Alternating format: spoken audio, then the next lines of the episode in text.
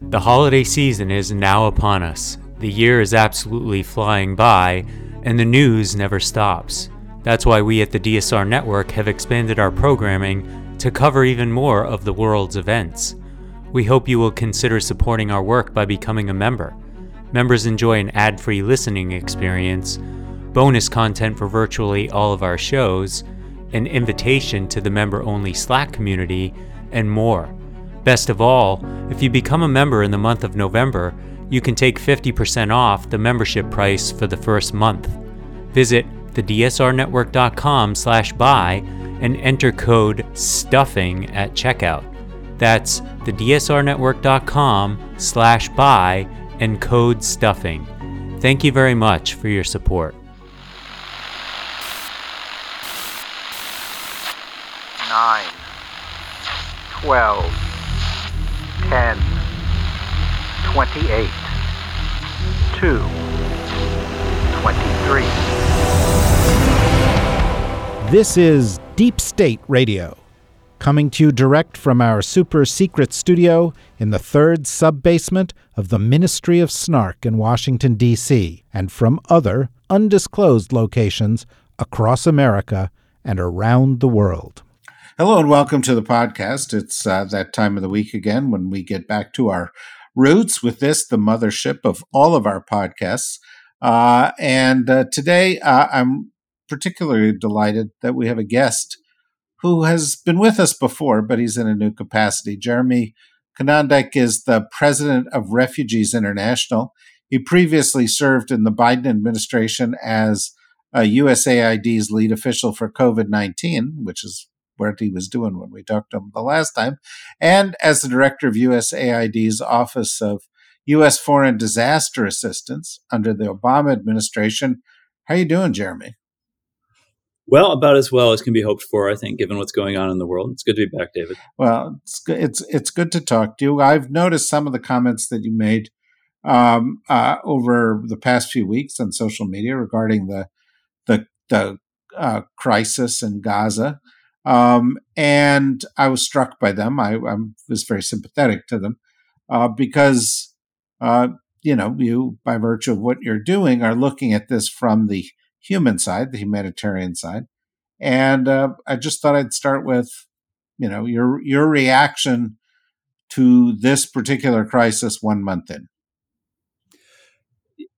So I would start with a few things. I think first acknowledging that what you know, initiated this latest round was, to all appearances, a war crime and a crime against humanity um, in the actions by Hamas on October 7th. And I think that that is relevant for a few reasons. Um, what we as Refugees International are grounded in is international humanitarian law. And so, what we are, when we look at the context of the conflict, we evaluate it through that lens. And what that, you know, what that tells us is that even when, uh, even when a military action is justified under um, under the under international law, it still has to be carried out according to international humanitarian law. And that means the primacy of protecting civilians at, at the center of that. And so, you know, our, a lot of our commentary has been both pointing out that, yes, the actions of Hamas also violated that.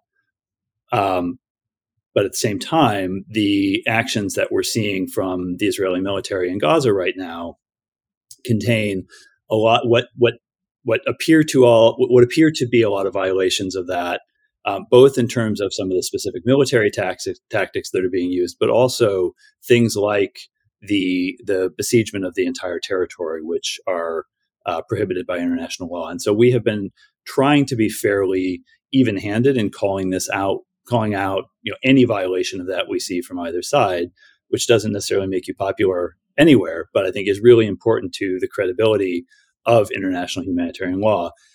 And you know, on that front, there's also, I think, a degree of disappointment and alarm at what we're seeing right now from particularly the U.S. administration and and um, some of the wider world, in particular Europe, in the you know they have been spending the last year and a half during the war in Ukraine calling out rightly a lot of the the, the violations of international law that Russia is is committing when we see similar tactics being used now in Gaza, the response is much more muted. And I think that that, unfortunately, undermines the whole credibility and foundation of international humanitarian law. And it's something that we've been pressing the Biden administration to be more forthright about. Um, well, you've been in the administration, and I think one of the things that is hard to judge is is is whether they're being forthright in private. You know, it is it is quite clear that there is a growing divergence between the American views and Israeli views um, on issues like humanitarian pauses, uh, on issues like uh, actions that they're taking in the West Bank, on issues like uh, how they're conducting the war and having to do with uh, uh, um, doing so in a way that's respectful of international law. Uh, and finally, most recently, on the issue of whether or not um, Israel should take over Gaza at the conclusion of this. Um, and uh, it seems to me that there is a growing tension between the U.S. and the Israelis.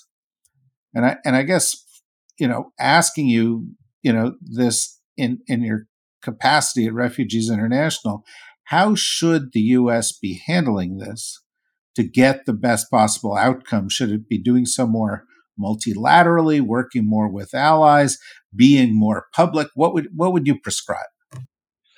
I think that that I think first I think your analysis is absolutely right. They um, from everything that that I am hearing, they are being much tougher on the Israelis behind the scenes. Um, and you can start to see some of that coming through in the public commentary as well. Um, Secretary Blinken just today laid down a set of uh, red lines, one of which was no besiegement of uh, no besiegement of Gaza. Obviously, that one is being violated quite quite openly by the IDF right now. Um, I think what that points to is yes, there is this tension, this increasing divergence between what the administration says it wants to see in terms of behavior and the actual amount of change that uh, that we're seeing from the IDF and from the Israeli government. And I think that's a that's a disconnect that's going to continue to grow unless and until the Biden administration puts some more teeth behind uh, those statements. And I look back to something that I was uh, personally involved in during the Obama administration, which was a, kind of parallel challenge with the Saudis uh, during the war in Yemen. So we had um, uh, over a over a longer sort of this is a more compressed version of that, but over a period of about a year and a half, the Obama administration tried and tried and tried, mostly quietly behind the scenes, to push quite hard on the Saudi government to respect the laws of war, to avoid civilian harm, to avoid disproportionate and indiscriminate airstrikes at a time when, of course, we were, the US government was refueling Saudi planes, was providing the Saudis with arms and with intelligence. Um, and it really didn't achieve much. Um, that quiet behind the scenes diplomacy, which we tried and tried and tried, did not achieve much. And the only thing that ultimately really got their attention was when, um, far too late in the process, the White House announced that it was going to suspend uh, further uh, provision of arms to the Saudis pending a review. And that came only after a series of very egregious airstrikes, including a double tap airstrike on a large funeral. I think that you know the, the Biden administration would do quite well to look at that and look at how much um, many of the same people, frankly, who are now in government, spun their wheels with the Saudis and got very little to show for it. Ultimately, um, so Spencer Ackerman wrote a, a, piece in the Nation a day or two ago where he said Netanyahu is very good at blowing through yellow lights if you don't give him red ones. And I think that that is kind of where the administration is stuck right now. They want to see the behavior of the Israeli government on this change in all the ways they've been calling for, but they're not really ready yet to uh, use the kind of diplomatic tools it would take to compel that. Thank you. Um, of course, with us here is Kori Schake, our, our, our, our longtime friend and partner in all of this. How are you doing today, Kori? I am exceedingly well, David. I'm in New York City, a place I love. Uh, well, that's a good place to be. Um, uh, we're talking to Jeremy about uh, you know, his perspective on this as as president of Refugees International, and on you know what the best approach for the U.S. government ought to be, as there seems to be a divergence between the U.S. and the Israelis on this. And so I want to hand it over to you to be able to ask Jeremy a question, but I'd also be interested in your answer, Kori, as to what what you think we could be doing better to handle the human side of this crisis. Oh, I wish I had a good answer to that, David, but I actually don't. Um, I I think the Israeli government choosing from among catastrophically bad choices, and that you know the play Hamas made, which is to bait the Israelis into precisely this kind of of position, I struggle to think what better solutions, what better choices the Israeli government could be making. Um, I can see lots of better choices. All those better choices have enormous downsides to them. So I unfortunately am actually not going to be much help in trying to think of what are better policies that could be enacted. And I agree with Jeremy's point that the Netanyahu government um, is going to be blithely unresponsive to any constraints the United States is trying to urge and to any humanitarian measures the United States is trying to urge on Israel. And it looks to me from polls of Israeli attitudes that it's not just the government, that the, that the Israeli public is in support of the choices the government is making. Um, which given how much public dissatisfaction there is with the Netanyahu government is a pretty striking um, it's a it's pretty telling that there's that much public support for what the government is doing in the war effort. It's just, this is just horrible and it's probably going to continue to be horrible for some time. And I'm a little bit curious, David, I'd be interested in you, both your and Jeremy's reactions about why the Obama, excuse me, why the Biden administration thought they would be able to influence Israeli action because I struggle to think of a time we had much influence over Israeli government choices on security issues generally. I mean, I think one of the reasons people were skeptical that Israel was interested in this triangular security treaties with the Saudis and the United States was a question of whether Israel would agree to a treaty with the United States that might force restrictions on their choices precisely in circumstances like this. You have a thought on that, Jeremy? Well, I which is, by the way, my neat way of sidestepping because she asked me to. yeah, I noticed what you did there, David. Um, look, I, I, I largely agree with Kori's analysis. I think that there is it is it is difficult it is difficult to influence this government um, when obviously Netanyahu is fighting for his own political life, quite quite you know quite apart from this, but now made much more acute by uh, the attacks on October seventh. And he, you know, this is the one area where perhaps he has some popular support, which is quite a grim, you know, quite a grim situation.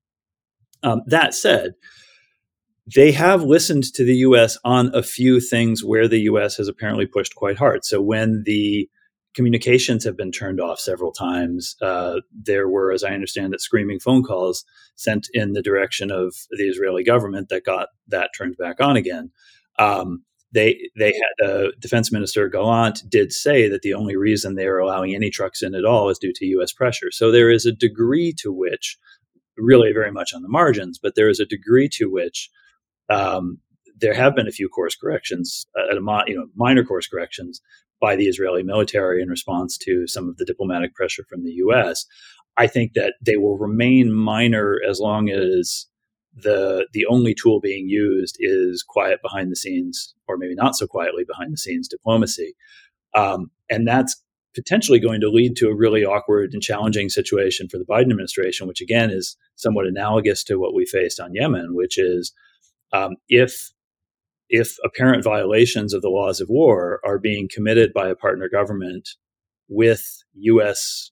diplomatic and military support, that's both a legal problem and a big diplomatic and reputational problem for the U.S. and the wider world.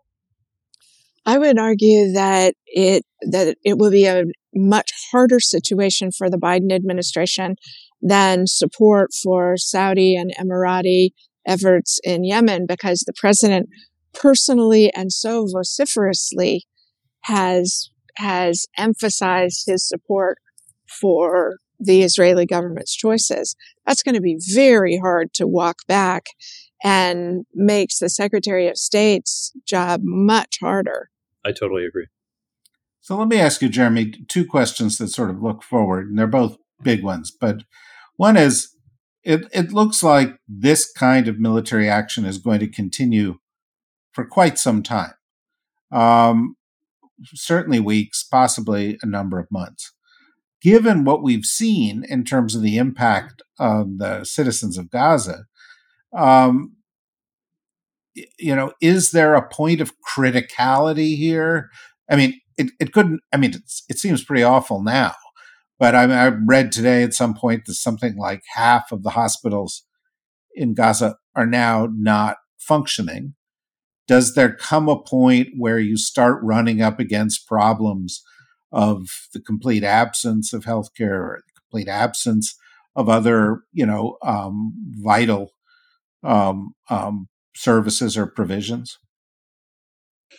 That's a that's an interesting way to frame the question. I mean, the the situation is already critical, and I think it's worth looking at other reference points. Um, in this in this conflict in the past month, more than ten thousand dead and counting. Uh, four thousand of those children, more than four thousand of those children. Um, in the first year and a half of the Saudi air campaign in Yemen, 3,800 people were killed. So, in just over a month, this uh, this campaign, in obviously a much much smaller population as well, is is going to is on the cusp of having triple the casualties that the Saudis and the Emiratis levied in the first year and a half. Um, a million and a half people displaced inside Gaza already. That's two thirds of the population. And according to the UN, approaching half of the housing stock in all of Gaza damaged or destroyed. Um, again, in just over a month.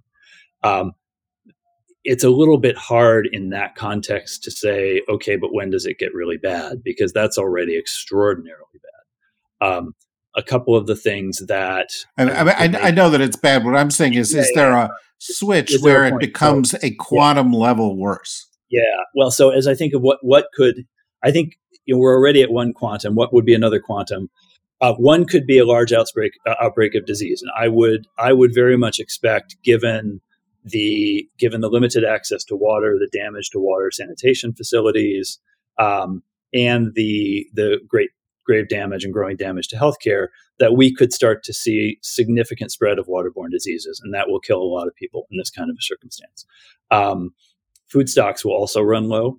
And I'm, I'm surprised that we're not seeing more reports of hunger, but I think that's going to grow as well. Both of those, and particularly those two in combination, will you know would start to put the territory in uh, you know in pre-famine conditions potentially, depending on. And I don't you know there's not an accurate measurement of how close we are to that now, but that's the sort of thing that I would look to as what could the next uh, kind of the next quantum level of awfulness look like there. Kori, uh, Prime Minister Netanyahu uh, has indicated that their move down the road will be to take control of Gaza um, and to administer it for a while. That didn't turn out very well the last time. The Biden administration is opposed to it. What do you think of that as a plan? And I put the word plan in air quotes because I'm not sure that's actually a plan. So I think it's a terrible idea. And I think there's probably no alternative to it because by overthrowing the government in Gaza, Israel has responsibility for for governance for and providing of essential services. So they can't just walk away and having destroyed Hamas, leave the place ungoverned, leave people um, incapable of having food, water, medical assistance. Uh, look, sounds to me like Secretary Blinken is trying to gin up support among countries of the Gulf for some sort of um, governance or peacekeeping force comprised of Arab states. But I'd be astonished whether any of them thought that was a terrific idea. Uh, Jeremy, you may think differently, but um, you know, riding in on the back of an Israeli tank is not a look anybody else is going to want to rock. I should think. No, and I think that that that is why the the level of destruction and the level of, of apparent disregard for the laws of war that we're seeing from the, the military offensive right now is not just damaging from a, a, a human and humanitarian point of view, which obviously it is, but I think it is very damaging to whatever Israel's long term strategic goals are as well, because any sort of post Hamas, um, if that's even achievable, any sort of post Hamas construct for governing Gaza will only work if it has some legitimacy in the, the eyes of the wider region. And I think that that moment has probably already passed given the reaction in the wider region to what Israel's been doing. What do do you think there's a better way to handle this than the offing? I think in a way Netanyahu is caught between kind of this situation and, and his political project over the last 20 years. What he needs right now is he needs some other viable alternative that could govern Gaza with legitimacy. And he spent a long time undermining the creation, you know, he, he, he, PA is so weak that they're not really able to step in. They wouldn't step in to save him from this in any case, given um, you know, given what we've seen over the past month. Um, I I think there, yeah, I don't, I don't, I don't have a great answer for that. I think that there is, you know, if you have, um, if you have heart disease, you can't go back and and kind of reverse engineer 20 years of eating better. Like it's, um, I think he is, he is, he is real, he's in the spot here, and and it's going to obviously come at a high civilian cost in Gaza, um, a high cost to the state of Israel as well. Um, and I think that's yeah, there's not a great there's not a great solution that I see either. And even if the Palestinian Authority would agree to govern Gaza, their legitimacy is deeply in doubt as well. That's exactly it, and and you know by no accident. And um, and their capacity is very limited. Yeah. Yeah. Um, yeah. yeah. no, no, it's it's it's definitely a, a, conundrum.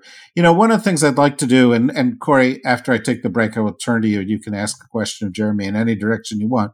But one of the things I'd like to talk a little bit about is placing this in the context of the rest of the kind of humanitarian issues that you're dealing with at Refugees International, because I know Ukraine, Darfur, and other places are on your mind, and I, would like to give give that a, a little bit of exposure this is the point in our podcast where we say to everybody who is not a member, um, uh, we wish you were a member. And if you go to the dsrnetwork.com and you click on membership for $5 a month, you can support this.